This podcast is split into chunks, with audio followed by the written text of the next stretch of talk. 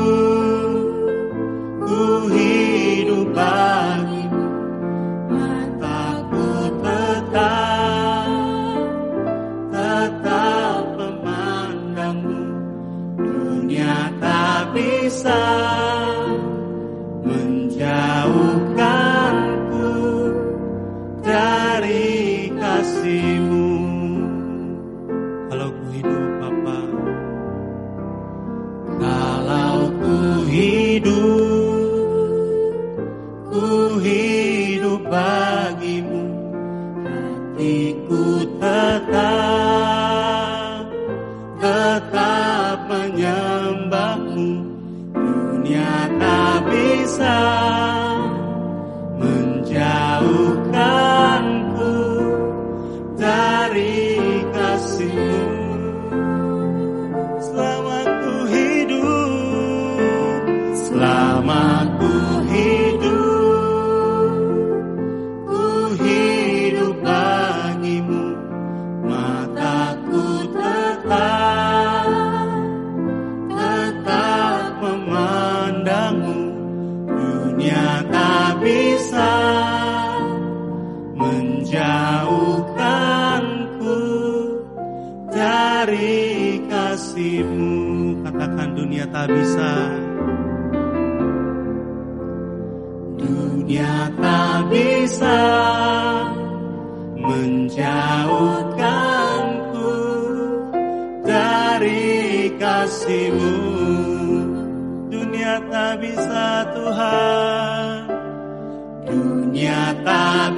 Bisa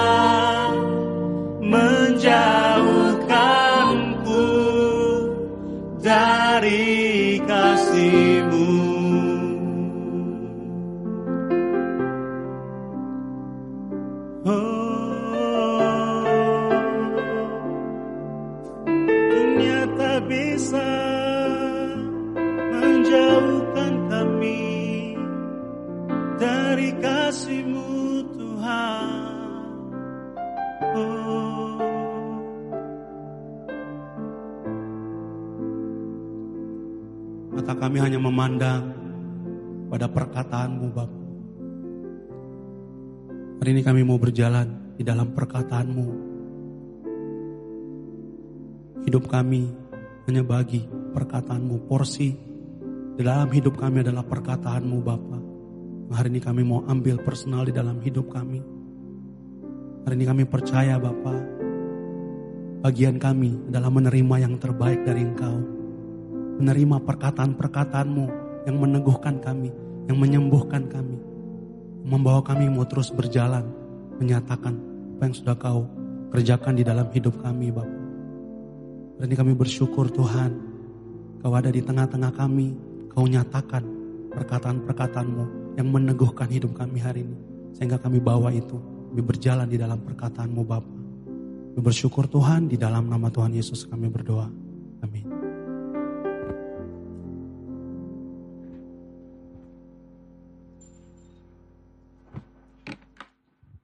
Amin. Shalom, shalom. Coba lihat kiri kanannya, katakan shalom to you. Ya, shalom, shalom.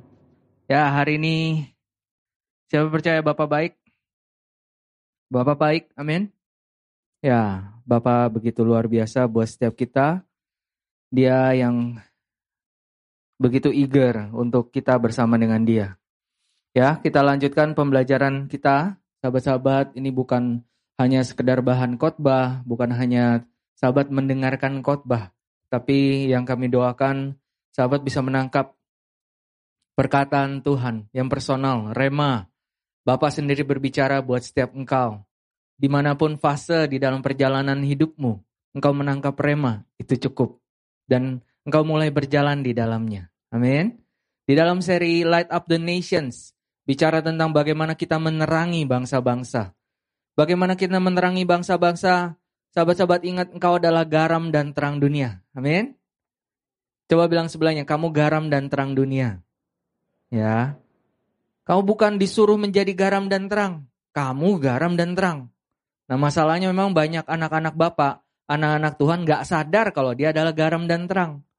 Gimana dia mau menjadi garam dan terang yang baik kalau dia nggak tahu dia adalah garam dan terang? Betul? Nah makanya sahabat-sahabat di dalam seri Light Up the Nations lucu. Yang dibahas malah justru kok pengenalan akan Bapak. Kok justru yang dibahas adalah bagaimana kita rest.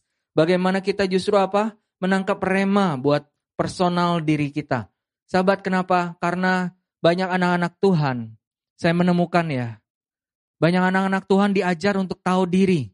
Tapi jarang diajarkan untuk menyadari siapa dirinya di hadapan Tuhan. Coba lihat kiri kanannya, kamu tahu diri? Nanti temennya yang jawab, kamu kurang tahu diri sih. Iya. Ya. Nggak masalah, sahabat. Yang penting kamu sadar nggak siapa dirimu? Kamu sadar nggak kamu adalah anak bapak, kamu dikasihi, kamu adalah garam dan kamu adalah terang. Kamu adalah, ya.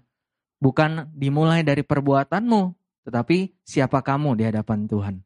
Nah, makanya sahabat-sahabatku di sini kita justru nggak disuruh apa, nggak nggak di di apa dikobarkan semangatnya. Ayo, kamu harus menginjil, kamu harus begini, kamu harus begitu. Bukan berarti sahabat-sahabat dapat kebebasan. Oh, enak di sini nggak perlu nginjil.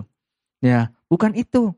Tetapi kalau kamu sadar kamu punya terang, orang pasti datang sama hidupmu. Amin. Teman-teman coba kalau uh, ruangan ini mati lampu total, total, benar-benar total. Dan tiba-tiba ada satu senter yang menyala, cereng nyala. Semua orang melihat ke senter itu enggak? Orang perhatiin senternya siapa yang megang? Peduli enggak? Meters enggak siapa yang pegang? Enggak. Mungkin yang pegang ternyata itu adalah orang yang Wah ternyata jauh lebih muda dari saya. Enggak sudi aku. Enggak mau ikutin dia. Eh tapi dia punya terang. Betul ya? Coba kamu akan ikut nggak terang itu? Hmm, kamu akan ikut terang, bukan ikut dia, betul? Nah sahabat-sahabat jadi hari ini, nggak masalah. Kamu muda, tua, ada yang tua di sini? Ada yang merasa tua di sini? Ya muda, tua, pintar, bodoh, ya sukunya Chinese, Jawa, Sunda, Batak, terserah teman-teman. Tapi kalau kamu punya terang, orang-orang akan mengikuti. Orang-orang akan mendapatkan. Karena itu sahabat-sahabatku, hari ini kita semakin teguh. Rest and unshakable in grace. Kita masuk ke dalam seri ini, pembelajaran ini, rest. Nah, kata rest ini banyak orang ya, apalagi ini musim liburan, betul ya. Banyak orang suka pikir rest, untuk rest aku butuh melakukan banyak hal. Ya, teman-teman di dalam khotbah-khotbah ini kau nggak akan menemukan tiga langkah untuk rest, tujuh langkah untuk perfect rest, ya karena tujuh itu angka sempurna, ya jadinya Tujuh langkah tuh harusnya rest cup sangat perfect. Mau perfect rest teman-teman? Ya, rest di dalam roh, jiwa, dan tubuh. Tubuhmu mau rest, perfect rest. Nah itu nanti di liang kubur. Betul ya? Wah ngeri banget nih khotbahnya nih. Tahu-tahu udah mau langsung liang kubur. Teman-teman, ya rest. Banyak orang pikir saya butuh melakukan banyak hal untuk saya bisa rest. Saya butuh bikin itinerary yang bagus, harus pergi ke tempat yang oke, okay, bersama dengan orang-orang yang menyenangkan. Di situ juga makanannya harus perfect, semuanya harus oke, okay, weathernya harus cocok banget ya. Ma, di forecast di forecast dulu lihat gimana gimananya, semua uang cukup, paspor cukup dan kita berangkat di waktu yang cukup ya. Tanggal yang terbaik dan di situ baru dia bisa bilang aku baru bisa rest. Teman-teman, sebenarnya rest dimulai dari engkau menerima. Betul? Rest nggak dimulai dari engkau melakukan, rest dimulai dari engkau menerima. Rest dimulai dari engkau menerima apa yang dilakukan terhadap hidupmu. Ya, rest dimulai dari engkau menerima. Kamu rest waktu engkau menerima apa yang orang tuamu sediakan buat hidupmu. Setuju? Ada yang di sini nggak makan kalau nggak kerja? Adakah karyawan ya yang udah udah bekerja? Nggak, maksudku yang pelajar-pelajar. Ada yang nggak makan kalau nggak nggak kerja? Kalian hanya belajar, betul kan? Hanya belajar, uh, apa, udah dibayarin uang sekolahnya. Sahabat-sahabat tahu nggak uang sekolahmu tuh mahal? Oh, udah tahu kak, orang tuaku udah kasih tahu, kakak nggak usah ngulang. Ya, oke, okay, saya nggak ulang. Ya, teman-teman, rest dimulai dari engkau menerima. Ya, tetapi restmu akan unshakable. Kalau apa? Engkau menemukan restmu. Sumber dari restmu adalah kasih karunia. Sumber dari resmu adalah satu pribadi yang tidak bisa tergoyahkan. Sumber resmu bukan adalah kekuatanmu, tapi sumber dari resmu adalah apa? Dari Tuhan sendiri. Nah kali ini kita mau menjadi pribadi yang bisa res. Bisa tak tergoncangkan, tidak tergoyahkan. Kenapa? Karena memang ini sebenarnya porsi Tuhan buat hidup kita. Ini adalah porsi kehidupanmu di dalam Bapak, teman-teman. Nah hari ini kita akan melihat ayat demi ayat, kita mau lihat, kita nangkap apa yang sebenarnya Bapak sediakan buat kita. Ya, kita masuk menang atas setiap badai. Badai pasti datang, betul? Dulu ada penyanyi lawas namanya Krisya, dia punya judul apa? Badai pasti. Nah, kalian tahu lawas juga berarti kan?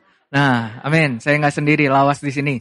Badai pasti berlalu. Sahabat, badai pasti berlalu. Badai bakal ada, badai bakal nggak ada. Ada waktunya ada badai, ada waktunya nggak ada badai. Sahabat-sahabat jangan kau berpikir gue harus siapin diri buat ngadepin badai terus. Hidupmu nggak pernah rest. Betul ya? Tetapi jangan kau juga berpikir, sahabat, bahwa apa yang kau lakukan itu apa? Nggak peduli sama badai yang akan datang. Bukan masalah badainya. Nah, justru di sinilah kita mau menangkap sumber dari rest itu. Grace. Bagaimana kasih karunia itu tak tergoncangkan. Kasih karunia akan membangkitkan hidupmu. Menjadikan kau pribadi yang tak tergoyahkan. Ya kita mau lihat di dalam Markus 4 ayat 40. Ya ini bukan kejadian yang uh, Petrus berjalan di atas air. Ya ini adalah kali yang pertama sahabat-sahabat. Waktu itu Yesus memberi khotbah yang panjang. Memberi pengajaran yang luar biasa itu juga tercatat. Tetapi habis itu mereka bertolak mereka pergi. Yesus bilang, ayo kita nyebrang, kita nyebrang. Dan mereka naik kapal, mereka naik perahu, dan mereka berjalan. Bukan berjalan, mereka mulai berlayar, betul ya. Mereka mulai, perahunya mulai bergerak, dan di karena mungkin Yesus lelah, mungkin capek, ya, dia istirahat, betul ya. Dia istirahat, dia tenang, di tengah perjalanan, datang taufan yang ganas. Datang taufan yang, wow, ganas, furious kenceng sekali. Topannya mengguncang perahunya pasti. Dan apa yang terjadi teman-teman? 12 murid ini, hampir setengahnya itu nelayan. Mereka tahu persis badai yang mengerikan itu seperti apa. Nah kalau dibilang mereka menjadi takut, itu artinya itu adalah badai yang benar-benar mengerikan. Nah mereka menjadi pribadi yang takut, mereka jadi gemetar. Mereka apa ketakutan karena mereka akan mati. Pikir mereka seperti itu. Teman-teman, Menarik. Yang menarik adalah apa, teman-teman? Yang menarik adalah di mana Yesus waktu itu. Yesus ada di mana? Ada di dalam perahu. Ngapain Yesus? Minum kopi, ya. Enggak, teman-teman. Yesus ngapain? Yesus di bagian belakang perahu. Dia tidur di tilam. Dia tidur, dia tenang. Dia bisa rest. Teman-teman, luar biasa nggak pribadi ini. Dia bisa rest di tengah badai. Wow, dia tenang. Banyak yang di sini bilang, wah hebat ya bisa tidur di tengah badai. Saya aja kadang-kadang nggak ada badai nggak bisa tidur. Diganggu oleh satu nyamuk, diganggu oleh satu uh, titik misterius di tembok. Aku tidur di kamar nih nggak pernah lihat ada tembok, ada titik itu. Kenapa hari ini ada ya? Dipikirin, dipikirin, dipikirin. Kenapa ada? Jangan-jangan tadi mama kali ya. Dia ngendap-ngendap masuk kamar, habis itu apa? Keciprat tinta, habis itu ah ke situ. Oh, atau nggak mungkin ya? Kayaknya tadi gue begini dan begitu. Nggak bisa tidur mikirin titik. Ya, nggak tahu apa? Nggak bisa tidur mikirin game. Waduh, tadi main game, payah banget tuh tim teman gue tuh. Ya, udah mau dapat cup, udah mau dapat karakter yang gue mau. Aduh, payah banget teman gue tuh. Waduh, sebentar lagi udah mau menang. Aduh, gemes gue, gemes. Gemes. Karena gemes nggak bisa tidur. Betul ya, teman-teman. Kadang nggak ada badai aja nggak bisa tidur. Wah kak, kalau gitu saya serupa Yesus. Saya bisa tidur di mana aja. Ah, amin ya. Di mobil saya bisa tidur kak. Saya tuh julukannya apa? Pelor, tahu pelor? Nempel molor. Ya, coba lihat kiri kanannya kamu pelor. Ya. Nah, saya kayak gitu kak. Saya tuh wah paling Paling rekor kak, saya bisa tidur di atas ojol kak. Wah, sambil menjaga keseimbangan, saya nggak jatuh. Saya bisa tidur pulas, pas kayak pakai mimpi lagi. Ya, oh udah bangga sekali. Habis itu dia bilang, paling mantap kak, paling enak ya kak, tidur waktu kolong khotbah. Ah, itu paling luar biasa kak. Itu dilelebay, dinyanyiin kayaknya rasanya. Mantep, saya tuh serupa Yesus. Hmm, ya. Yang pasti teman-teman, Yesus tuh nggak tidur waktu orang ngomong. Ya, amin. Amin. Jadi coba lihat kiri kanannya, ya nggak jadi tidur deh. Ya, amin ya. Nah, poinnya adalah apa sahabat-sahabatku?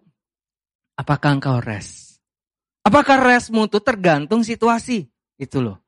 Poinnya adalah situ. Sedangkan pribadi ini, rest dia nggak terganggu.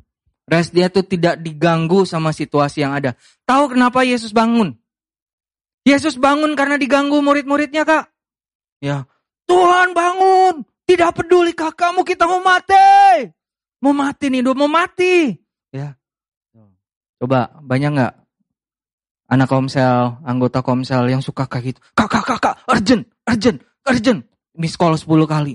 Urgent kak, urgent, urgent, please. Angkat teleponku kak. Kenapa? What happened? Kak, aduh aku gak tahu banget. Ini udah urgent banget kak. Kenapa? Kamu kenapa? Gimana aku tolong kamu kalau kamu wah pemuridnya ikut tegang ya kan? Ya, nggak res. Ya. Nggak res ikut ikut ikut tegang gitu. Ya, kenapa? Ayo kenapa? Kasih tahu. Kasih tahu. Kak. Kak.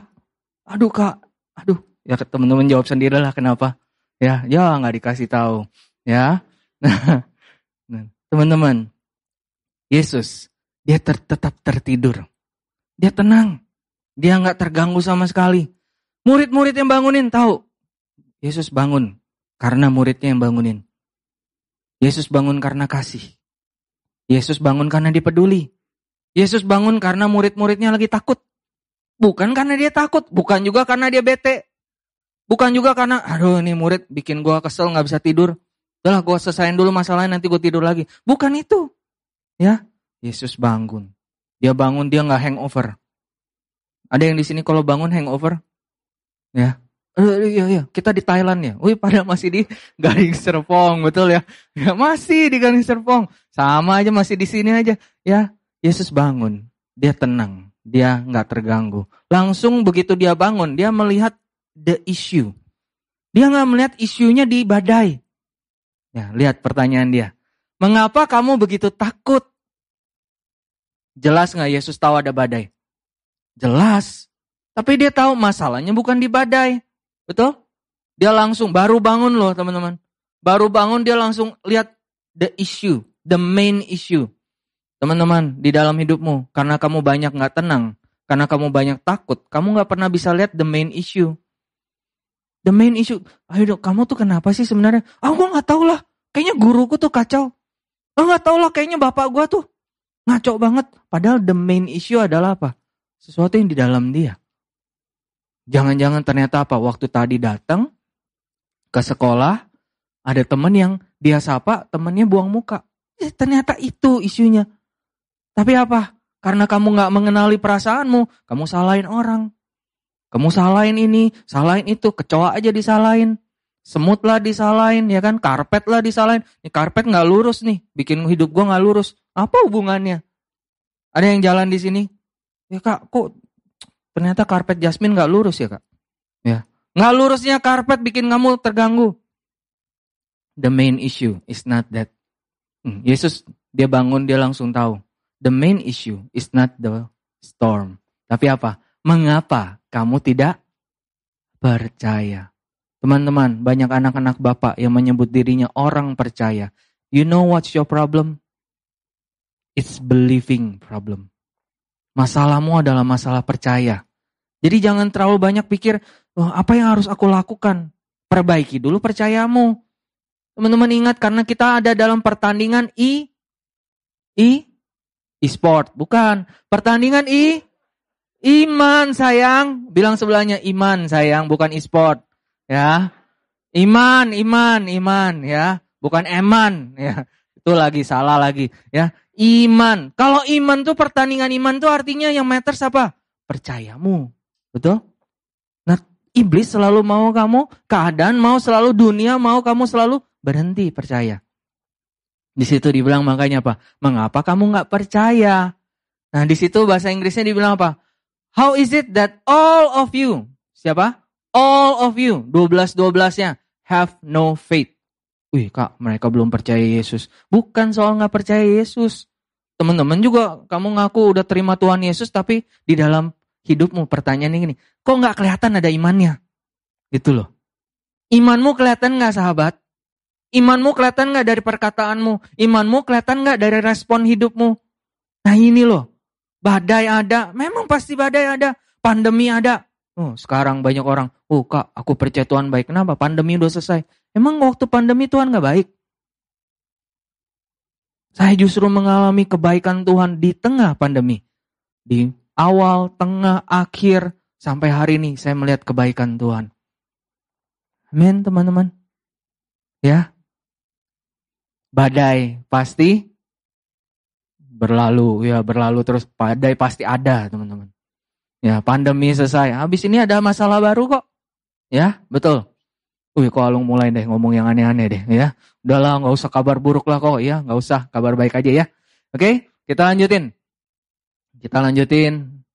Lukas 8 ayat 25a katanya Lalu katanya kepada mereka, di mana kepercayaanmu? Di mana imanmu? Sekali lagi teman-teman, engkau ingat ada ayat yang dibilang begini, iman, kalau kamu punya iman sebesar apa? Sebesar apa? Biji sesawi. Teman-teman tahu nggak biji sesawi itu sekecil apa?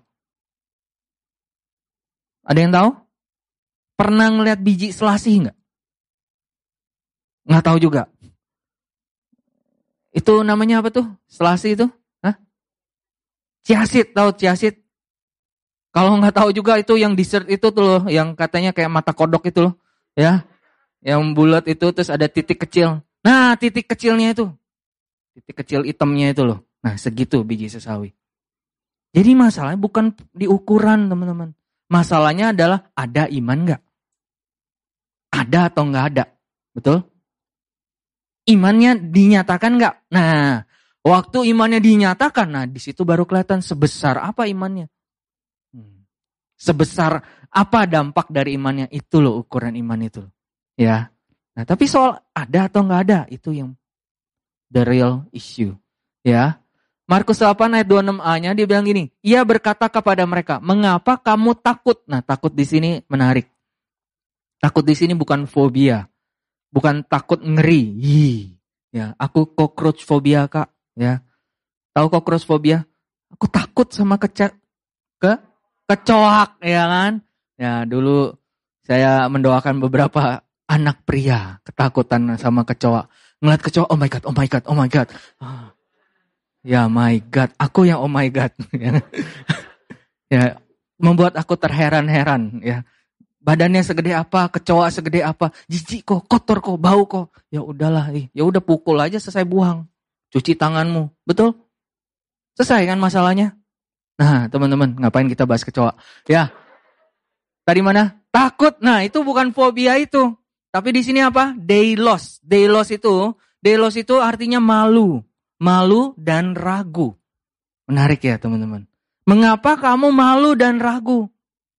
Sehingga apa? Sehingga kamu jadinya kurang percaya.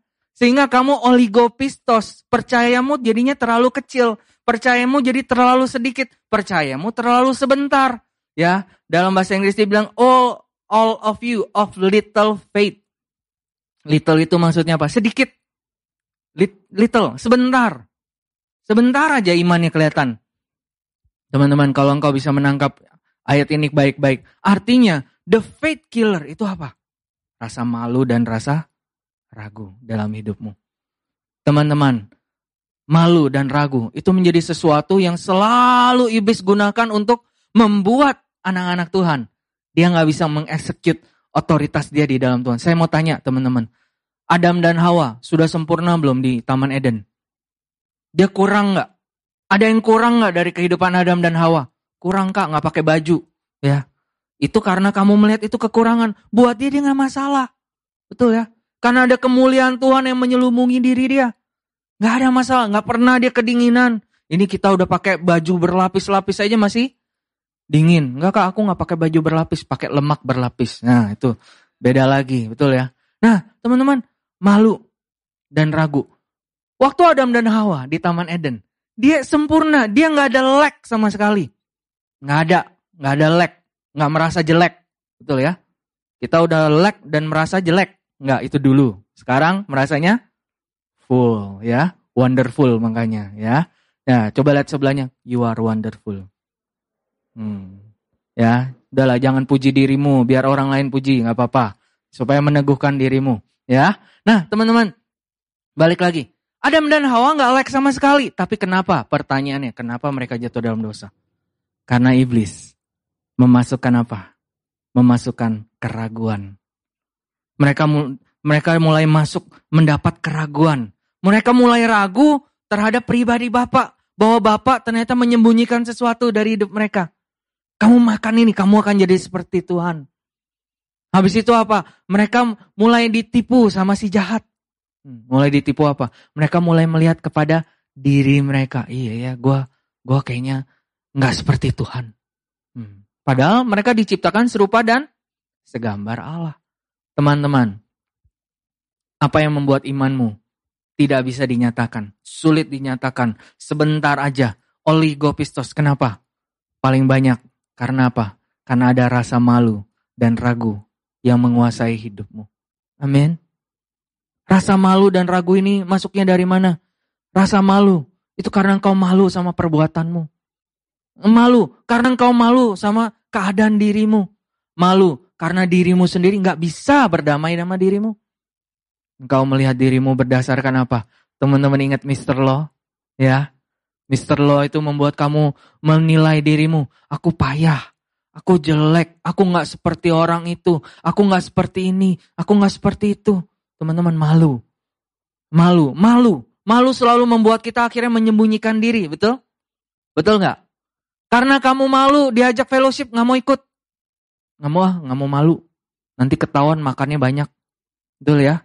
Aku malu ah, malu nggak mau pergi fellowshipnya makan di tempat yang mahal terus. Ya, aku nggak punya uang. Hmm. Teman-teman, malu membuat engkau semakin terisolasi. Malu membuat engkau semakin tersembunyi. Malu membuat engkau nggak bisa melihat siapa dirimu di hadapan Tuhan. Amin. Ya, nah hari ini Berarti gimana? Ya udah kak, kalau gitu nggak usah tahu malu. Ya, udah nggak usah tahu malu aja. Pokoknya muka tebel, muka badak. Ya, tahu muka badak? Ya, kulitnya tebel banget. Ya, nah bukan gitu juga teman-teman maksudnya. Tapi apa? Teman-teman lihat lebih mendalam. Hmm, kenapa? Deep down. Kalau kamu mau jujur. Ada orang yang gayanya kayak badak. Ya kayak badak. Ya. Bukan kayak badak. Maksudnya apa tadi? muka badak. Maksudnya nggak nggak tahu malu. Tapi sebenarnya teman-teman, coba kalau lihat kedalaman diri dia, sebenarnya dia malu. Saya menemukan banyak orang ya dia dia mempermalukan dirinya dan dia as if dia act as if it's, it's totally fine. Bahkan dia memperlakukan dirinya kayaknya dia harus bikin semua orang seneng, happy. Karena kayaknya jadi itu tujuan hidup dia. Ternyata waktu mendidalami hidup dia. Ternyata waktu orang lain ketawa. Sebenarnya dia menangis di dalam. Dia sedih. Teman-teman, rasa malu itu ada di dalam. Kamu bisa bersembunyi di dalam kesendirian atau kamu bersembunyi di dalam kayaknya kamu menikmati. Betul ya? Teman-teman, apa pun bentuknya, jangan sembunyi. Come on, come out. Ya, itu malu, ragu. Ragu itu apa? Kamu ragu akan respon Tuhan. Kamu ragu akan dirimu di hadapan Tuhan. Selalu kamu tahu Tuhan nggak ada pernah ada masalah dengan Tuhan. Yang masalah adalah aku. Betul ya? Nah itu rasa malu membuat kamu kayak gitu. Tapi teman-teman banyak anak-anak Tuhan, dia juga mau memperbesar keraguannya. Gue capek merasa malu, ya udahlah, kayaknya yang salah Tuhan aja deh. Tuhan nih orang Kristen nih. Tuhan, Tuhan nggak ada. Nah, biar gue nggak merasa ragu, gue nggak butuh Tuhan. Nah itu makanya lahir orang ateis. Lahir apa orang-orang bikin teori-teori multiverse. Satu universe saja pusingnya udah minta ampun. Dia bikin-bikin lagi kemungkinan. Dia lebih mau percaya kemungkinan yang infinite daripada menerima bahwa Tuhan itu ada. Dan mengasihi dia. Teman-teman, betapa keras keraguan dia. Teman-teman, kau bisa tangkap ini baik-baik. Ya, Rasa malu dan keraguan menjadikan saya bersembunyi dan menyembunyikan banyak hal. Bersembunyi dan menyembunyikan banyak hal. Sehingga apa? Nah ini masalahnya. Kalau kamu terlalu rapi menyembunyikan dirimu teman-teman. Jangan-jangan, jangan-jangan apa? Sehingga saya nggak bisa melihat lagi Bapak. Saya nggak bisa lagi mempercayai firmannya. Dulu saya pernah ada satu anak. Dia main petak umpet. Saking serunya teman-teman. Saking hebatnya dia petak umpet. Saking jagonya. Teman-temannya nggak ada yang temuin dia. Nggak ada satupun yang bisa ketemuin. Habis itu apa? Karena dia nunggu, nunggu, nunggu kelamaan di tempat persembunyian, dia ketiduran. Dia ketiduran akhirnya apa? Semua nyari, nyari, nyari, semua nyerah. Akhirnya dia ditinggal. Waktu dia ditinggal, semua udah makan, semua udah seru-seruan. Dia akhirnya bangun. Dan dia lihat kok nggak ada yang nyari dia ya. Habis itu dia samperin, kok kalian ini sih? Nah itu teman-teman, terlalu jago sembunyinya. Coba lihat sebelahnya, kamu jago terlalu jago sembunyinya? Ya. Wah jago sembunyinya, tutupin ini, tutupin itu. Teman-teman, hari ini datanglah. Izinkan dirimu diketahui, dikenali. Teman-teman, rasa malu membuat kamu bersembunyi dan menyembunyikan banyak hal. Hari ini di dalam nama Yesus saya berdoa, jangan sembunyikan lagi. Teman-teman saya mau kasih tahu, dulu Kalung pernah cerita, betul ya? Nah, dan hari ini saya cerita, ini dulu. Bersyukur saya bisa katakan dulu. Artinya sekarang saya nggak seperti itu. Artinya saya sudah merdeka. Tapi saya mau cerita teman-teman. Buat setiap kita, buat supaya mendarat. Teman-teman tahu, dulu saya sangat bergumul dengan perasaan minder, betul ya? Ini kejadian dari saya remaja, usia kalian. Wih, masih unyu-unyu, betul ya? Masih sangat muda, ya. Saya minder. Saya pernah cerita, saya tuh paling susah ngobrol sama wanita, sama lawan jenis. Saya susah. Saya nggak mau ada wanita ajak ngobrol gitu berdua aja, muka saya langsung kayak kepiting rebus. Warnanya apa? Merah, apalagi kulit saya putih. Betul ya? Merahnya jadi semakin kelihatan, betul ya? Cocok kayak Indonesia merah putih, ya. Nah, teman-teman, situ apa? Oh merah, merah. Saya pikir mau ngomong apa ya? Mau ngomong apa? Padahal nggak usah perlu ngomong apa-apa, betul nggak? Itu satu, saya minder. Tapi tahu nggak teman-teman? Ada satu hal lagi yang membuat saya jadi nggak bisa bicara. Saya nggak bisa aman sama lawan jenis. Dulu waktu saya dari usia SMP, teman-teman.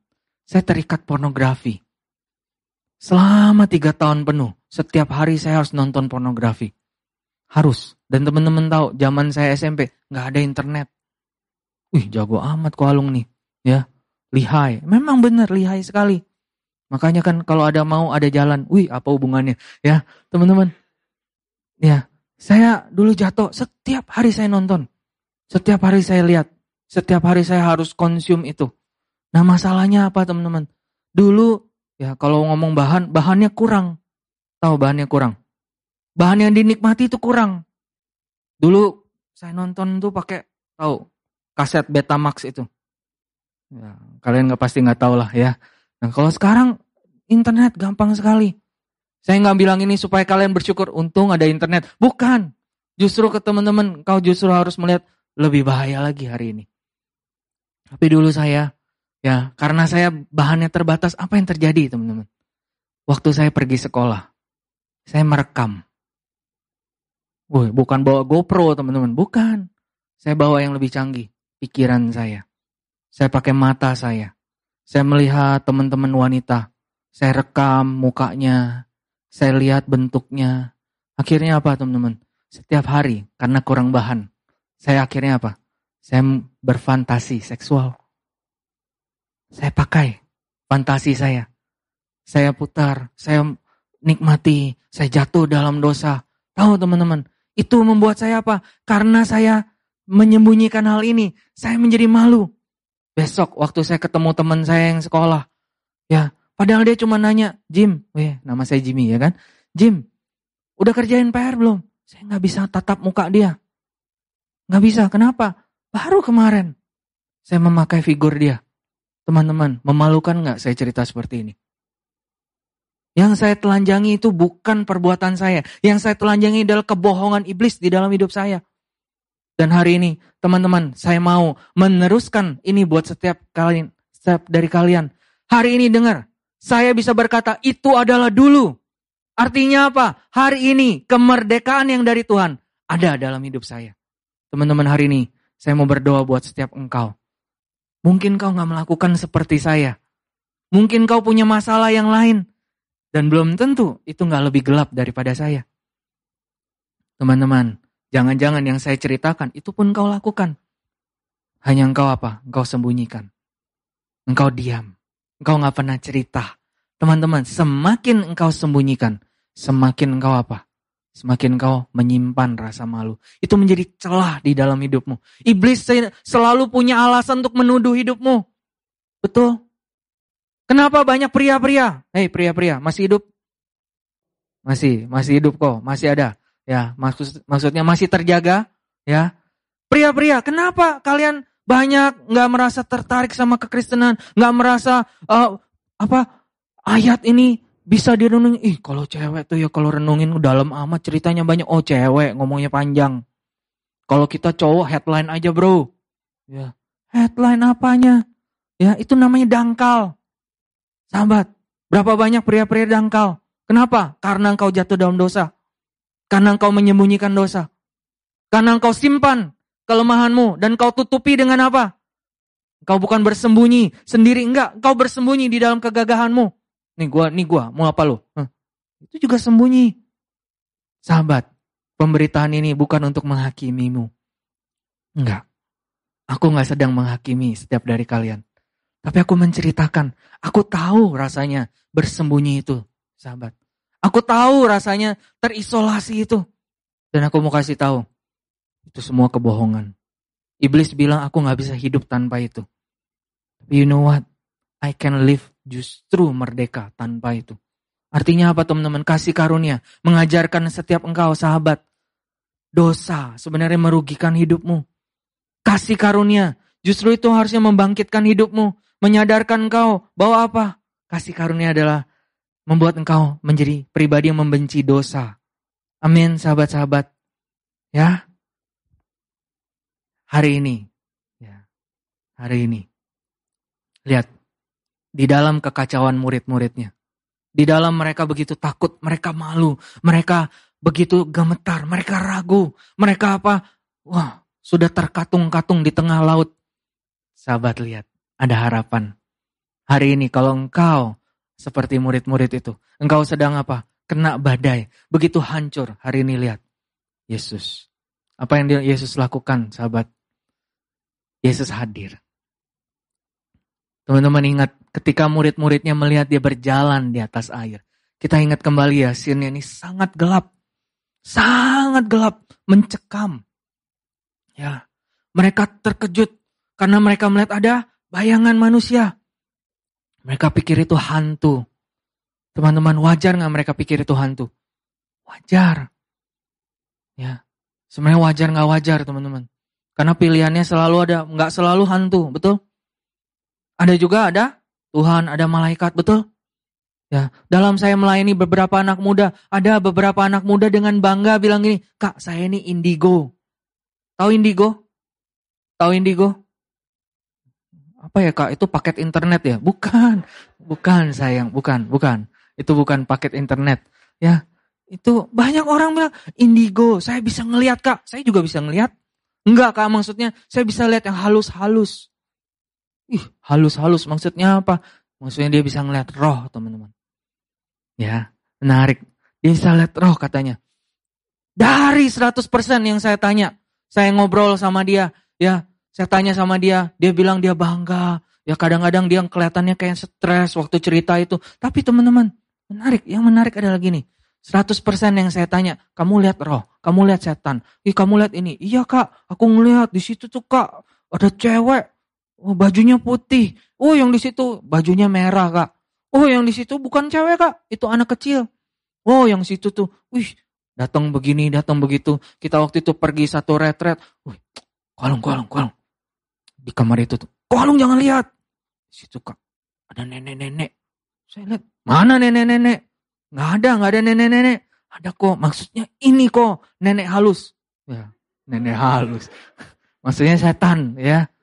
Teman-teman, saya ketemu anak-anak orang-orang seperti ini ya.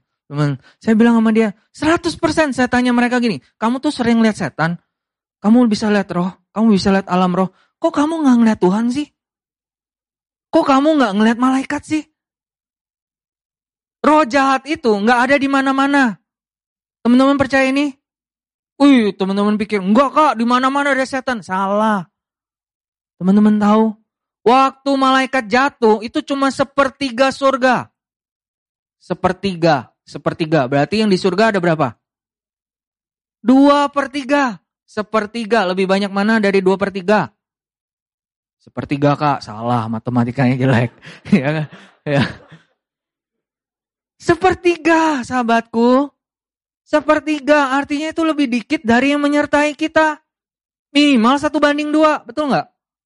Itu aja kalau hitungannya malaikat. Kalau hitungannya roh Allah, hmm, selesai itu malaikat jahat. Betul nggak? Roh Allah itu omnipresence. Roh Allah tuh selalu hadir di mana-mana. Makanya saya aneh orang yang bilang bisa ngeliat roh. Kenapa nggak ngeliat Tuhan? Padahal Tuhan tuh ada di mana-mana. Amin. Hari ini aku memberitakan ini pun bukan menghakimi kalau kamu indigo. Atau kamu pikir kamu indigo. Saya menolong beberapa orang ya yang ngaku-ngaku indigo ini waktu didalami ternyata bukan indigo. Tapi apa? Yang lain. Tahu yang lain. Mau tahu nggak? Kalau nggak mau tahu saya nggak cerita. Mau tahu nggak? Ya kan? ya asik. Nah, asik nih kalau cerita nih nggak bisa tidur jadinya kan. Nah, ayo mau tahu nggak? Ya kan? Nah, jadi curious kan? Teman-teman tahu, saya lainin ini. Bukan indigo, tahu apa? Caper. Tahu caper? Ya elah capek. Bukan capek, caper. Teman-teman tahu dia tertolak hidupnya. Dia tertolak, habis itu dia kombinasi, dia suka nonton film horor. Dia nonton film horor, waktu nonton sama teman-temannya, teman-temannya takut, dia enggak. Dia biasa aja, chill. Wah, ya mukanya santai. Di situ dia, wah, Ternyata orang-orang takut ya sama beginian ya. Uh, dia buat-buat aja. Eh, tahu nggak di situ ada ini? Tahu nggak di situ ada itu? Ih, caper ternyata. Banyak saya temuin anak-anak Tuhan, eh anak-anak Tuhan, anak-anak ini nih yang bilang katanya bisa lihat-lihat. Ternyata enggak begitu, teman-teman. Tapi kalau memang kamu pikir kamu indigo, enggak kak, gue real. I'm the real thing. I'm the real thing. Ayo, ketemulah. Keluar dari persembunyianmu. Saya doakan, saya akan jadikan kamu indigo jadi merah. Merah itu apa? Merah darah Yesus. Amin. Nah, jadi jangan teman-teman ngeliatin yang jahat terus. Lihatlah roh Allah ada dalam hidupmu. Amin. Gitu loh. Ya panjang banget nih ngomong ini. Ya. Di situ apa? Berteriak-teriak karena takut. Tapi segera Yesus berkata pada mereka, tenanglah aku ini. Jangan takut. Jangan takut. Sahabat, Engkau yang sedang bersembunyi. Engkau yang sedang menyimpan banyak hal dalam hidupmu.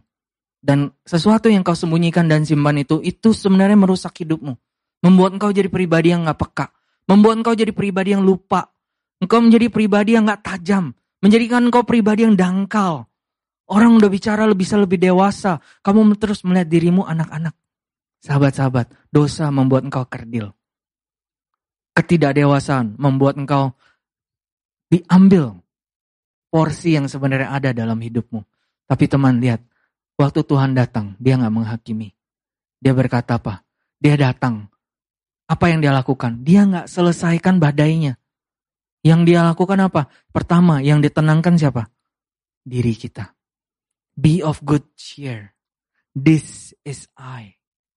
This is I. Sahabat-sahabat, kalau dibilang this is I itu maksudnya apa? Tuhan tuh mempresent diri dia. Dia memberikan dirinya ada buat engkau. Amin. Artinya dia bilang apa? This is I. Aku tuh ada di pihakmu. Kamu tuh gak sendiri. Jangan takut. Jangan takut. Jangan malu. Jangan lagi ragu. Karena Bapak menghampirimu di dalam kasih. Dia bukan menghakimimu. Amin. Amin sahabat-sahabatku. Kemarin aku meneguhkan satu orang Aku bicara sama dia, aku bilang sama dia gini, kamu tuh anak. Kamu anak, pakai hakmu sebagai anak. Hakmu sebagai anak tuh apa?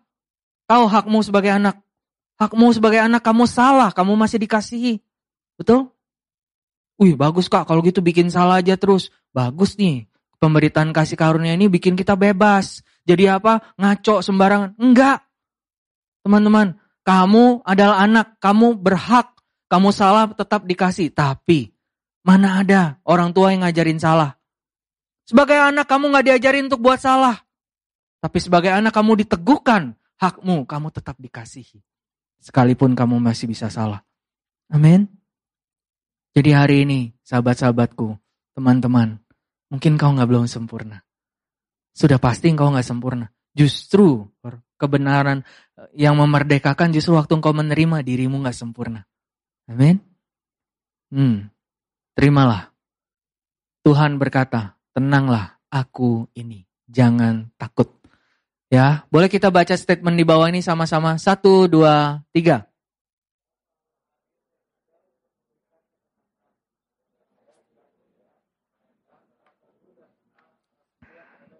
Hmm. Bapa selalu hadir dan ada memberikan ketenangan. Supaya apa? Supaya engkau tidak goyah, sahabatku. Melainkan tetap apa? Teguh dan menang. Kenapa? Karena porsimu dalam Tuhan adalah kemenangan. Amin. Jangan settle buat ketidakmenangan, teman-teman. Karena engkau ditentukan untuk mengalami kemenangan. Menang bukan karena situasinya berubah, bukan. Menang karena engkau tahu yang menyertaimu itu adalah yang terbaik. Yang menyertaimu itu adalah yang terbaik dari surga. Amin. Amin. Nah, kita mau ambil pembelajarannya. Tiga poin buat setiap kita. Menjadi pribadi yang tenang dan tak tergoyahkan. Bagaimana? Yang pertama, saya perlu menjadikan perkataan Kristus, rema, sebagai penopang. Ya, teman-teman di situ dibilang apa? Petrus berseru menjawab dia, Tuhan, apabila engkau itu, suruhlah aku datang kepadamu berjalan di atas air. Memang Petrus ini menarik teman-teman. Dia nggak tahu persis itu Tuhan atau bukan, tapi dia suruh katakan supaya aku bisa datang. Aneh ya nih orang ya. Nggak terlalu yakin itu Tuhan, itu aja dia masih mau. Dia masih minta. Nah, Petrus ini begitu haus memang, ya. Lalu kata Yesus dia bilang apa? Datanglah. Maka Petrus turun dari perahu dan berjalan di atas air mendapatkan Yesus. Tetapi ketika dirasanya tiupan angin, takutlah ia dan mulai tenggelam lalu berteriak, Tuhan, tolonglah aku. Nah, apa yang kita mau ambil, teman-teman? Yang pertama, ya, apa yang membuat Petrus bisa berjalan di atas air? Apakah karena badai? Apakah karena tidak ada badai? Teman-teman, gak ada. Sekalipun gak ada badai, Petrus tidak bisa berjalan di atas air. Artinya, sahabat-sahabatku, engkau butuh mengerti untuk saya bisa berjalan di atas kenormalan, di atas sesuatu yang dari dunia. Untuk saya bisa berjalan sesuai dengan janji Tuhan, saya butuh perkataan Yesus. Amin. Saya butuh perkataan Yesus. Yesus adalah logos, dia adalah firman yang yang hidup, dia adalah logos yang hidup. Teman-teman kita nggak mengurangi logos itu seakan-akan di bawah rema, nggak. Rema seakan-akan lebih powerful dari logos, tidak. Ngerti ya? Tetapi teman-teman kau butuh mengerti, logos itu adalah tulisan tertulis. Alkitab itu adalah firman Allah yang ditulis. Teman-teman, jangan engkau diskreditkan logos. Karena Yesus pun adalah logosnya Allah. Tetapi dia adalah logos yang menghidupkan. Karena dia adalah logos yang menghidupkan. Sampai hari ini, logos ini masih bisa berkata-kata. Logos ini masih bisa rema. Masih rema. Rema itu spoken word. Seperti teman-teman lagi mendengar perkataan saya. Teman-teman sedang mendengar spoken word dari saya. Hari ini teman-teman, waktu engkau dengar firman, waktu engkau dengar kohalung khotbah, engkau dengar nggak ini adalah perkataan Tuhan. Spesifik buat hidupmu. Personal buat hidupmu. Amin. Rema. Rema. Rema lah yang membuat Petrus bisa berjalan. Kalau nggak ada rema, nggak bisa. Banyak orang suka pikir imannya Petrus yang membuat dia bisa berjalan di atas air. No. Iman kalau dia punya iman yang begitu sempurna aja teman-teman. Tahu iman yang sempurna. Kayaknya imannya itu wah lagi semangat. Lagi on fire. Semangat. Lagi teguh banget. Makanya suka apa? Suka diteguh-teguhin. Teman-teman. Iman itu bukan diteguh-teguhkan. Iman itu butuh ada dasar. Dasarnya adalah apa? Rema. Rema. Sahabatku hari ini. Adakah rema yang kau tangkap? Adakah rema yang kau ambil? Adakah rema yang personal kau ambil buat dirimu? Karena ada rema, maka ada penopang. Karena dikatakan di dalam Ibrani, ia adalah cahaya kemuliaan. Ia ini adalah Yesus. Ia adalah cahaya kemuliaan Allah. Gambar wujud Allah. Gambaran wujud Allah. Dan menopang segala yang ada dengan firmannya yang penuh kekuasaan. Firman di situ adalah rema. Sahabat, Alkitab berkata apa? Tuhan menopang alam semesta dengan firmannya. Dia menopang bumi ini dengan firman-Nya. Amin. Dia menopang segala yang ada dengan firman-Nya. Hari ini teman-teman, kalau engkau melihat firman Allah bisa gagal, artinya seluruh alam semesta akan gagal. Justru di sini engkau bisa mengambil firman Allah itu trustworthy. Bisa dipercaya. Amin. Amin teman-teman. Nah pertanyaannya ada rema nggak? Ada rema nggak? Ada spoken word nggak dalam hidupmu? Kenapa banyak orang oligopistos? Kenapa imannya itu sebentar aja? Karena teman-teman kau butuh sadar, Roma 10 ayat 17 bilang kayak ini, iman timbul, Iman timbul, iman timbul, iman nyata, iman kelihatan, iman terasa. Iman tuh baru baru apa? Jadi hidup waktu apa? Karena apa? Karena ada pendengaran akan firman Allah. Di beberapa translate kekeh banget bilangnya firman Kristus. Teman-teman, iman timbul oleh pendengaran akan firman Kristus. Oleh pendengaran, bukan apa yang pernah didengar. Banyak orang suka pikir gini, oh kenapa ya iman gua nggak kayak hari Minggu? Kenapa? Karena hari Minggu kamu dengar firman. Kamu dengar rema. Betul ya? Nah teman-teman, hari Senin kamu butuh dengar rema lagi. Nggak bisa cuma sekedar, oh gue udah dengar firman yang kemarin. Karena nggak dibilang, faith comes by what you heard. Bukan. By the hearing of the word. Artinya itu setiap hari. Nah teman-teman, kalau engkau mau punya rema, setiap hari engkau butuh memperkatakan firman. Setiap hari engkau butuh mendengar firman. Dan mendengar firman yang personal, rema. Kau dapat. Wih kak, kalau kayak gitu kak, berarti kita makanya disuruh di sini disuruh dengerin link terus ya. Linknya kok halung lagi, panjang bener lagi ya kan. Udah terus panjang dengerin. Ya, itu sampai saya bikin episode kak. Ya nggak apa-apa, biarin. Nah teman-teman, terserah. Kalau teman-teman nggak mau dengerin link juga nggak apa-apa. Terserah. Tapi caramu dapat rema apa? Oh kak, aku taruh ayat di firman. Firman itu di wallpaper handphoneku kak. Hmm, Pas buka handphone langsung kak aku lihat terfirman. Artinya aku udah ketemu rema. Ih jujurlah teman-teman. Kadang-kadang waktu engkau lihat wallpaper emang kamu perhatiin terus wallpapernya. Enggak kan betul ya. Jadi nggak ada rema. Tahu di dalam handphone saya. Maksudnya di handphone saya wallpapernya ada. Tulisannya gini. Jesus paid it all. Ya, setiap hari aku bangun. Jesus paid it all. Semua sudah lunas. Semua sudah selesai. Nah teman-teman, ada nggak teman-teman mengulang rema itu? Hari ini engkau mendengar firman, imanmu bangkit, kayaknya kamu bisa jalan di atas air.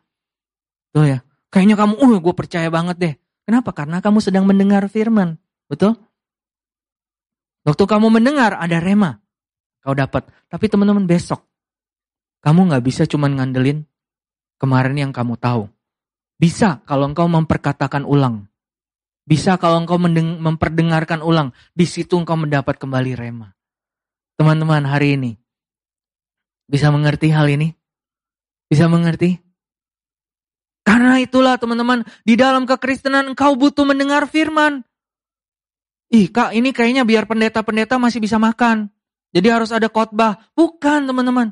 Paulus berkata, kuasa Allah ditaruh di dalam apa? Kebodohan pemberitaan Injil. Bodoh nggak teman-teman? Mau mengubah dunia caranya khotbah. Bodoh kan? Lebih keren kalau apa? Kasih video, betul kan? Kasih video, Yesus bangkit, udah selesai. Enggak, ini khotbah. Melalui pemberitaan. Tapi melalui pemberitaan teman-teman ada rema.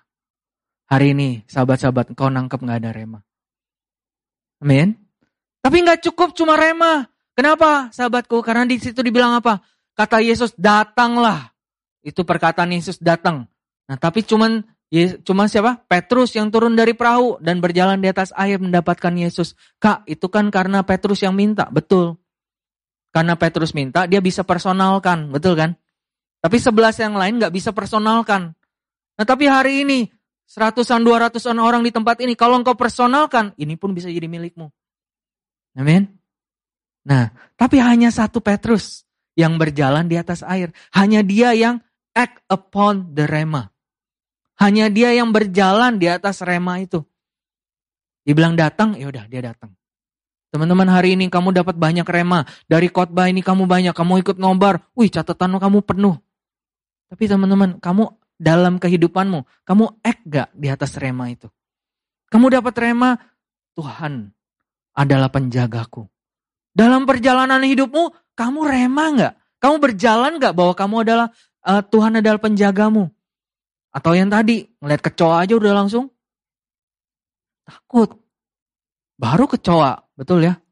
Waktu kamu menghadapi dosen yang killer, kamu menghadapi teman yang gak menyenangkan, kamu menghadapi apa? Bully sana sini, kamu menghadapi hujan di tengah-tengah perjalananmu. Sahabatku, kamu berjalan gak di atas rema? Waktu engkau berjalan di atas rema, kau tetap dapat teguh. Amin. Amin. Nah, kenapa Petrus dia akhirnya mulai tenggelam? Karena dia nggak fokus. Teman-teman lihat gambarnya. Fokus on on Jesus, not the storm. Nah banyak dari kita, kita suka merasa-rasa. Betul ya? Memperbesar perasaan kita, memperbesar gejalanya, memperbesar. Pikir kita tuh kita peduli. Jadinya nanya terus, gimana bro kabarnya? Gimana bro kabarnya? Ya kayaknya mau kasih solusi terus. Sahabatku, di dalam aku menemani banyak orang. Kadang-kadang yang orang-orang butuhkan bukan solusi. Betul? Yang orang butuhkan adalah rema.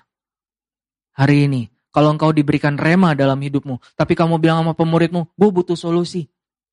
Teman-teman, solusi itu program TV. Ya, tahu, itu kan program TV. Solusi nggak akan membuat hidupmu terus aman, saudara. Berjalan sebentar, solusi untuk satu masalah selesai. Akan ada badai yang berikut, betul? Tapi kalau kamu ditumbuhkan karena kamu punya rema, sahabatku, badai mana pun tidak akan bisa menghentikan engkau. Amin. Amin, sahabatku. Ya, fokus sama rema Tuhan. Yang kedua, saya perlu mengganti kebiasaan mendengar saya, bukan hukum tapi kasih. Ini dari kisah mana sahabatku? Waktu itu Kak Winardi sedikit sampaikan, ya ini satu kejadian lagi di Bukit Transfigurasi. Ini bukan di tengah badai lagi, ini adalah di Bukit Transfigurasi. Dan waktu itu Yesus membawa tiga muridnya yaitu Petrus, Yakobus, dan Yohanes. Peter, James, John. Peter, law, hukum diganti. James itu katanya ganti. John itu adalah beloved, kasih. Hukum digantikan dengan kasih. Tapi menarik, waktu itu, waktu mereka di Bukit Transfigurasi itu, Elia bersama dengan Musa muncul, nampak buat mereka. Keduanya berbicara sama Yesus. Wow, siapa Musa? Musa buat orang Yahudi itu adalah nabi yang sangat besar, pembawa hukum yang begitu luar biasa. Siapa Elia? Elia itu adalah penegak hukum. Hmm. Dia berseru ke mana-mana, ayo kembali ke hukum Musa, ayo kembali kepada hukum Taurat. Amin. Nah, karena itu teman-teman wajar kalau Petrus dia sangat senang waktu ketemu dengan Elia dan Musa. Wow, bukit transfigurasi. Luar biasa. Keren banget. Wow, di situ ada Musa, di situ ada Elia. Tapi menarik, teman-teman.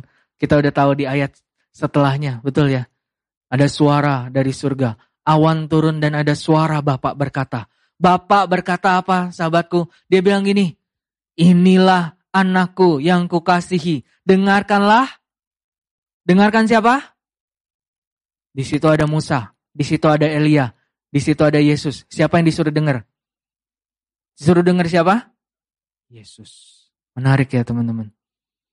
Banyak dari kita Waktu kita mendengar, kita maunya kembali kepada hukum. Musa dan Elia itu adalah lambang hukum dan kita para nabi. Teman-teman sadar, pada dua hukum inilah, ya pada dua hukum ini, hukum apa? Hukum yang terutama itu.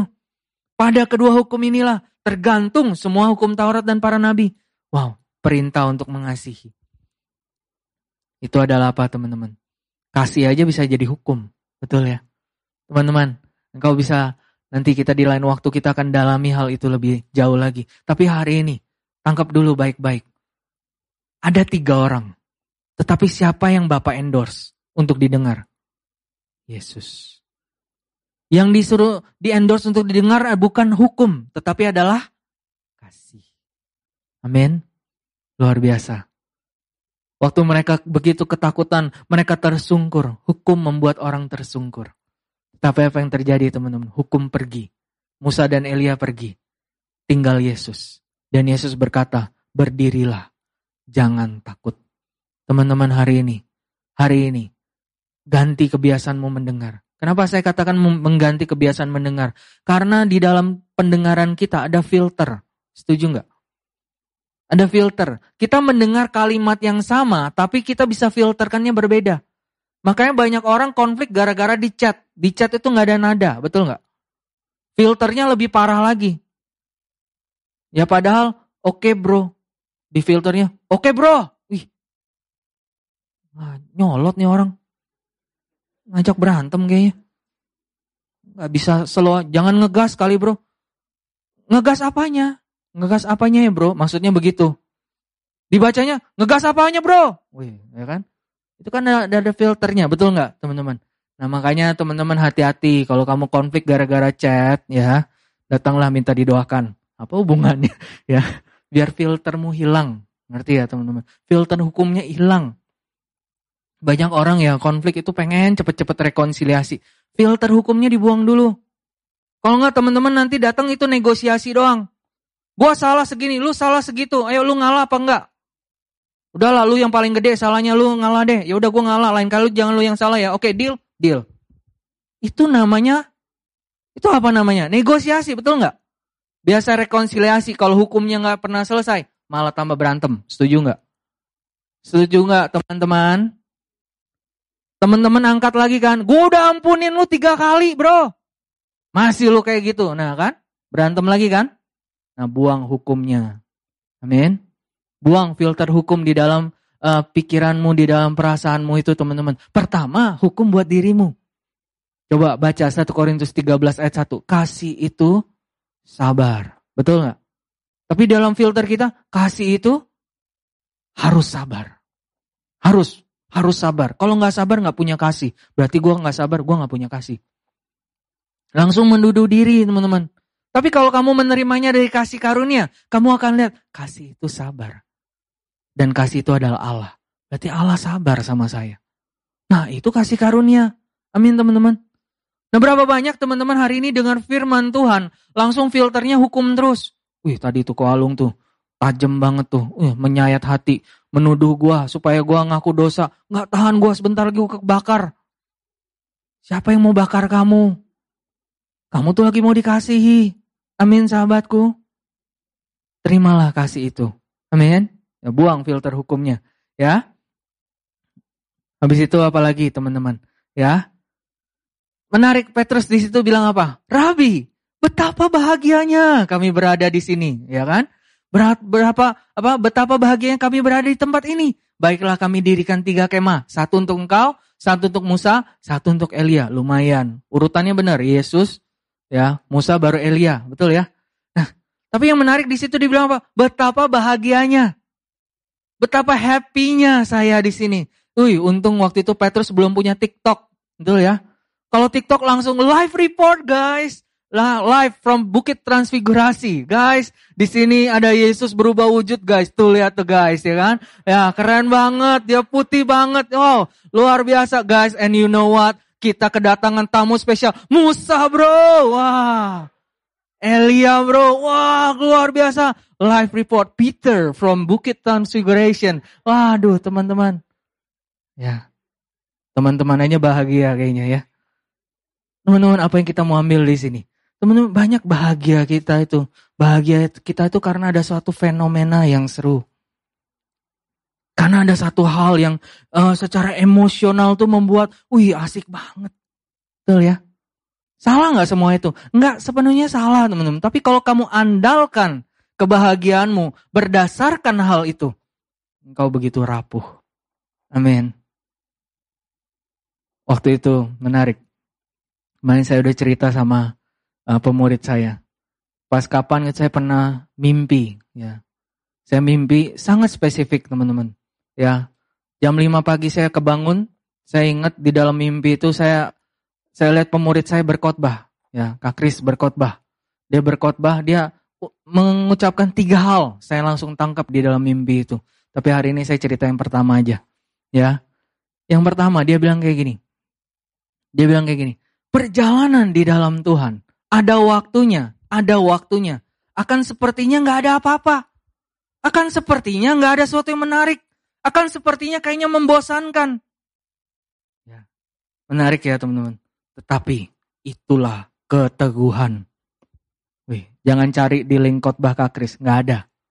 Itu adanya di mimpiku. Di mimpi Kak Kris khotbah. Saya udah cerita sama dia, Kak, saya kak, mimpi kakak loh. Ya. Di mimpi saya kakak khotbah. Lucu juga. Ya, saya cerita dan hari ini teman-teman, kenapa saya ceritakan? Menarik karena saya percaya Bapak bicara. Ya. Saya nggak mengajarkan supaya teman-teman menanti-nanti mimpi. Enggak. Selama saya begitu banyak apa begitu lama ikut Tuhan, saya jarang mimpi yang dari Tuhan. Kadang-kadang bangun udah nggak ingat apa-apa. Kadang yang bangun yang tinggal perasaannya doang. Kan katanya Daud itu malam itu begitu dahsyat, betul ya? Ya dahsyat teman-teman, jangan-jangan ngorokmu dahsyat, ya kan? Ya, jangannya ngilermu dahsyat, ya bangun-bangun kok gue tadinya di ranjang sekarang di bawah. Wah penampakan, ya ada kehadiran yang lain. Bukan teman-teman, itu dahsyatnya malam tuh maksudnya nggak ada yang tahu apa yang terjadi. Tapi tahu nggak? Penjagamu Tuhan, dia nggak pernah tertidur. Amin ya. Nah, teman-teman, saya nggak sedang ngajarin teman-teman menanti-nanti mimpi, betul? Tapi jujur, di dalam perjalanan kita mengikut Tuhan, ada waktunya, teman-teman. Ada waktunya, kayaknya biasa aja. Kayaknya nggak terlalu fenomenal. Kayaknya nggak terlalu wah. Kayaknya kok nggak terlalu gimana. Betul ya? Secara emosi, betul? Tetapi teman-teman, kalau engkau melihat kebahagiaanmu, sukacitamu, bukan berdasarkan fenomena emosi. Firman Tuhan disampaikan dengan begitu semangat, asik nih kolong kalau kolong yang khotbah, ngocol banget, lucu banget, ya. You wish, ya kan? Mungkin kayak gitu. Nah teman-teman, tapi apa? Kita harus melihat begini loh teman-teman. Sebenarnya siapa yang harusnya berbahagia? Yesus berkata, yang berbahagia ialah mereka yang mendengarkan firman Allah dan yang apa? Memeliharanya. Teman-teman saya menemukan banyak anak-anak Tuhan. Ya di dalam saya melayani Tuhan, saya menemani banyak orang. Dulu ada satu orang yang saya muridkan teman-teman. Dia setelah dia pergi kembali ke daerah, dia baru cerita. Dia tuh pernah mimpi dibawa Tuhan ke surga. Dia mimpi atau ya pokoknya gitulah teman-teman. Dia yakin betul dia itu dibawa ke, ke surga. Dia berjumpa sama Tuhan, Bapak bicara sama dia, ya dan segala macamnya. Teman-teman, saya juga berjumpa sama orang-orang yang satu stadion, isinya ribuan orang. Tapi ada satu nabi, yang katanya nabi itu, dia bernubuat dan dia bilang gini, ada satu wanita, begini-begini ciri-cirinya. Wow, seribuan orang nungguin siapa wanita ini. Dahsyat sekali nih orang. Keren banget. Pasti jadi orang yang luar biasa. Dan benar satu orang ini muncul. Semua spesifik seperti yang dinubuatin. Teman-teman, kita langsung pikir, ih kok dahsyat banget itu orang ya. Pasti ini nabi Tuhan, pasti ini alat Tuhan yang akan luar biasa hidup dia. Teman-teman, kita cenderung suka menilai perjalanan hidup kita sama orang lain berdasarkan fenomena. Saya nggak sedang bilang apa yang mereka alami itu salah, enggak. Enggak. Tetapi saya mau bilang gini loh teman-teman. Bapak tuh begitu personalnya menyatakan kasihnya buat orang-orang itu.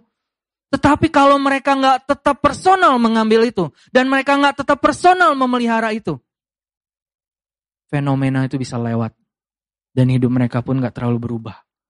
Hari ini teman-teman, bukan masalah ada fenomena yang dahsyat, ada sebuah manifestasi yang keren dalam hidupmu, bukan. Tetapi apakah engkau personal menerima firman dan kau memeliharanya? Memelihara itu artinya apa sih? Setiap hari engkau perhatikan. Setiap hari engkau rawat. Setiap hari engkau nantikan. Teman-teman, firman Tuhan tuh engkau pegangi. Engkau lihat dia bertumbuh di dalam hidupmu. Amin teman-teman.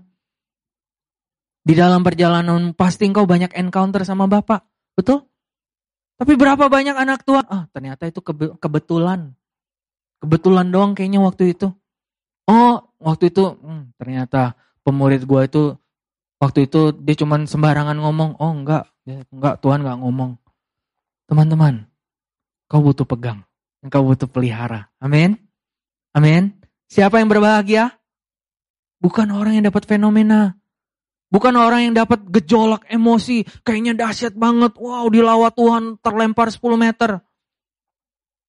Saya udah temuin banyak orang yang seperti itu teman-teman. Sekali lagi, saya nggak bilang itu salah. Belum tentu itu salah. Tapi belum tentu itu juga benar. Betul ya?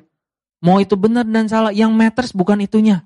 Yang matters apakah teman-teman engkau mengambil firman dan engkau memeliharanya. Amin. Amin sahabatku. Ya. Ganti kebiasaanmu. Lihat Bapak selalu siap meneguhkan engkau. Yang ketiga, untuk saya jadi pribadi yang tenang dan tak tergoyahkan. Saya hidup bukan untuk membangun kemah ataupun monumen.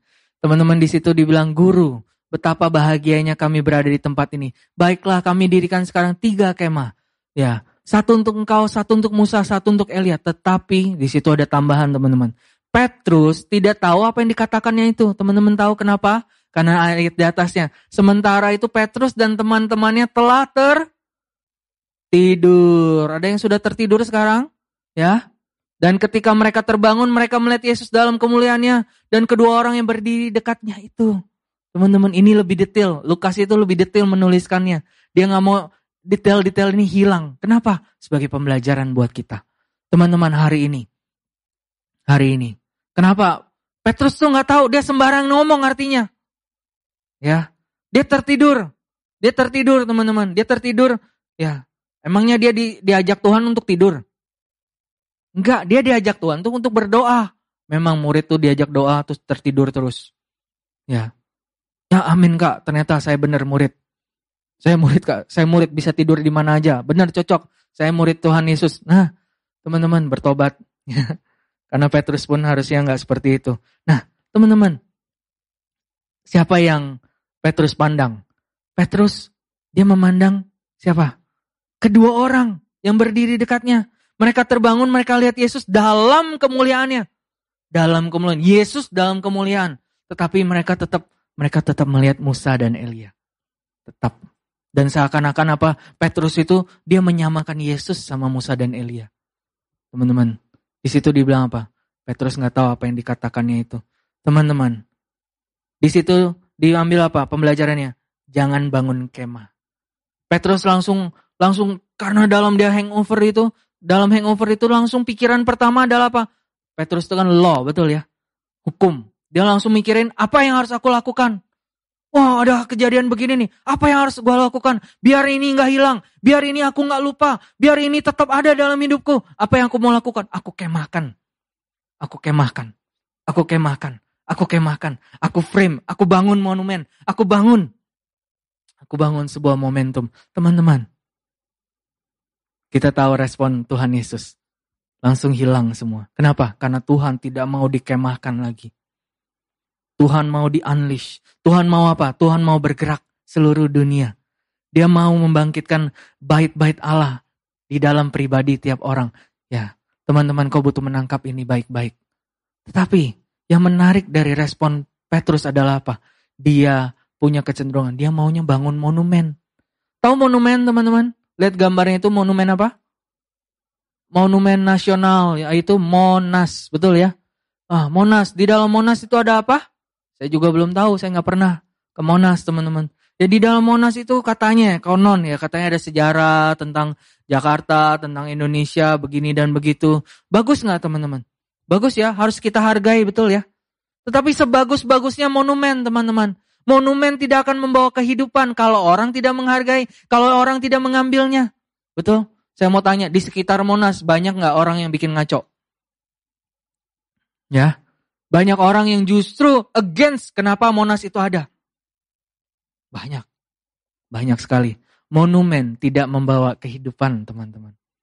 Amin. Tetapi banyak dari kita, kita maunya suka ada monumen-monumen, kita cherish, kita pegangi masa lalu, kita pegangi nostalgia. Ya, baru wisuda, reuni guys, reuni. Baru juga lulus SMA, udah reuni. Ya, langsung reuni. Oh, kalau ngumpul coba teman-teman reuni, kalau reuni ngumpul ngomongin apa? Ngomongin masa lalu, betul ya? Ngomongin tentang sesuatu yang dahsyat yang dulu-dulu. Kita kalau kumpul di sekolah ya makan soto kancil yuk, soto kancil. Bukan soto daging kancil teman-teman. Ya dulu di sekolah saya soto yang jual namanya kancil.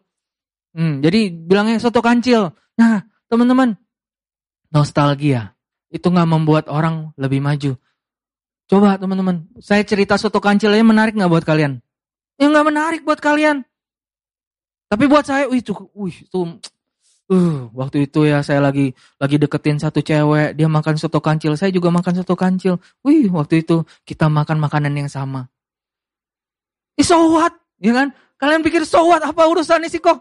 Ih, buat saya mah indah. Betul ya? Nah, dulu ya kan? Ih, karena ada Cipe kan, ya kan? Bukan, ya kan? Bukan. Teman-teman, nostalgia nggak membuat hidupmu ke mana-mana. Nostalgia monumen membuat engkau ke belakang. Monumen nggak bicara tentang kehidupan. Amin. Teman-teman ingat ada satu cerita Absalom. Dia anaknya Daud. Dia memberontak lawan, lawan Daud. Dia bilang gini, aku mau membangun monumen untuk mengenang namaku. Karena aku nggak punya anak. Yang menarik teman-teman. Di dalam kitab Tawarik dituliskan Absalom punya tiga anak pria. Tetapi Absalom bilang apa? Tidak ada satu anak pun yang meneruskan nama dia. Dia mau membangun monumen. Tahu nggak monumennya Absalom itu diapain? Setiap kali orang Israel ketemu, monumen Absalom itu cuma diludahin. Wih, jangan sampai gue jadi kayak Absalom. Teman-teman, monumen kehidupanmu belum tentu itu berarti, belum tentu itu akan membangun kehidupan orang lain. Mungkin kau pikir itu adalah yang terbaik dari hidupmu, tetapi Tuhan melihat hidupmu engkau belum separuh jalan. Lihat Yesus. Lihat kehadiran dia. Jangan engkau pikir apa, engkau apa, aduh, ah, lagu tertentu, suasana tertentu, ya persahabatan tertentu. Teman-teman, itu monumen-monumen. Engkau butuh lihat Yesus ada dalam hidupmu. Amin. Hidupmu nggak mungkin terus sama, teman-teman. Pasti akan ada perubahan. Tapi waktu engkau lihat ada Yesus di dalam hidupmu, engkau akan punya keteguhan. Engkau akan punya keteguhan untuk kau tetap berjalan. Dan engkau gak terpengaruh oleh situasi dan kondisi. Amin sahabatku. Kenapa? Karena apa yang dari Bapak adalah sesuatu yang tak tergoncangkan. Kita tahu di dalam Ibrani 12, dibilang apa? Di situ di dalam ayat 26, waktu itu suara menggoncangkan bumi. Sekarang ia memberi janji satu kali lagi, satu kali lagi yang akan menggoncangkan bukan hanya bumi, melainkan langit juga. Kita tahu bumi ini sebentar lagi akan digoncangkan, sahabatku. Ya, dia menunjuk pada apa? Perubahan pada apa yang dapat digoncangkan. Jadi artinya kalau ada sesuatu yang tergoncangkan, yang tidak bisa tergoncangkan, matters nggak kalau dia digoncangin? Nggak matters sama sekali. Makanya teman-teman buat engkau, engkau yang ada di dalam Tuhan, harusnya kalau engkau bicara akhir zaman, bicara tentang situasi, harusnya engkau tak tergoncangkan. Kenapa? Karena engkau menerima kerajaan yang tak tergoncangkan. Makanya teman-teman kau butuh memastikan satu hal, jagalah supaya kamu jangan menolak dia. Jangan tolak kasih karunia yang hari ini sedang ada. Jangan tolak tahun rahmat Tuhan yang hari ini sedang sedang ada dalam hidupmu teman-teman. Tahun rahmat Tuhan itu membuat engkau bisa berhak menjadi seorang anak. Berhak jadi anak. Boleh salah, tapi tetap dikasihi. Ingat ya, tapi engkau nggak diajarin untuk buat salah. Itulah tahun rahmat Tuhan. Amin. Amin. Ya, jangan tolak dia. Kenapa? Karena bagian kita, teman-teman. Jadi, karena kita menerima kerajaan yang tak tergoncangkan, marilah kita mengucap syukur dan beribadah kepada Allah ya. Menurut cara yang berkenan kepadanya dengan hormat dan takut ya respect. Teman-teman di situ dibilang apa? Marilah mengucap syukur dan beribadah. Dalam bahasa Inggrisnya dibilang let us have grace. Sahabatku bagianmu adalah kerajaan yang tak tergoncangkan ya. Bagianmu adalah tak tergoyahkan di dalam kasih karunia. Let us have grace ya. Artinya apa? Karena engkau memiliki kasih kasih karunia Kasih karunia itu akan membuat engkau apa? Engkau menjadi teguh. Dan engkau apa? Beribadah itu bukan sekedar datang ibadah. Tetapi engkau akan melayani. Ya, kasih karunia nggak akan membuat engkau nganggur. Kasih karunia akan membuat engkau justru punya keteguhan untuk engkau terus melayani. Melayani ini bukan hanya sekedar pelayanan WL, khotbah, bukan. Tapi engkau akan apa? Melakukan kehendak Bapak. Amin, sahabatku. Banyak dari engkau, banyak dari anak-anak Tuhan. Aimnya cuma sejauh apa? Udah yang penting aku baik buat hidupku aja deh.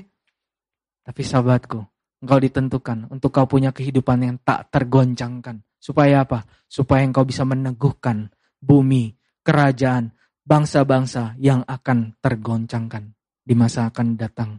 Amin teman-teman. Sebegitu besar Tuhan memanggilmu. Sebegitu besar Tuhan memilihmu. Personalkah engkau mengambilnya? Boleh kita bangkit berdiri sebentar, kita akan uh, berdoa dan kita baca statement ini sama-sama. Saya minta tim penyembahan boleh maju.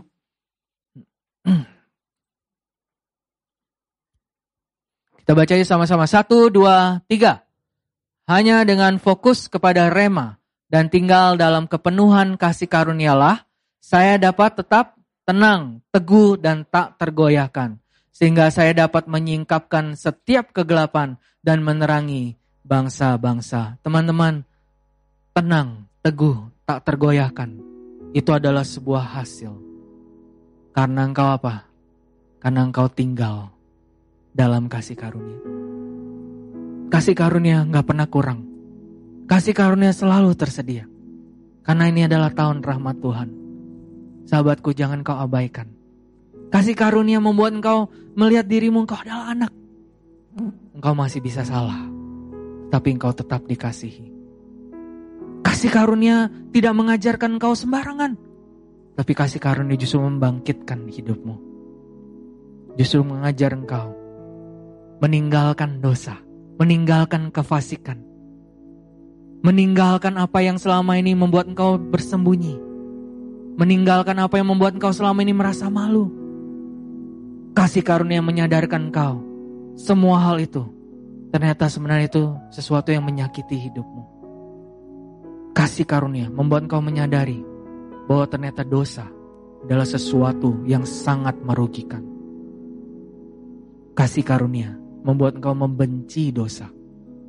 Kasih karunia membuat engkau tidak mau tinggal di dalam kekanak-kanakan, di dalam ketidakdewasaanmu. Kenapa? Karena engkau lihat di dalam kasih karunia, you are meant for something greater. Hari ini, hai anak-anak Bapak, mari keluar dari persembunyianmu. Datang, karena dia mendatangimu bukan dengan penghukuman. Dia mendatangimu bukan dengan penghakiman, tetapi dia mendatangimu supaya engkau bisa bersama dengan dia, ada dalam kerajaan yang tak tergoyahkan.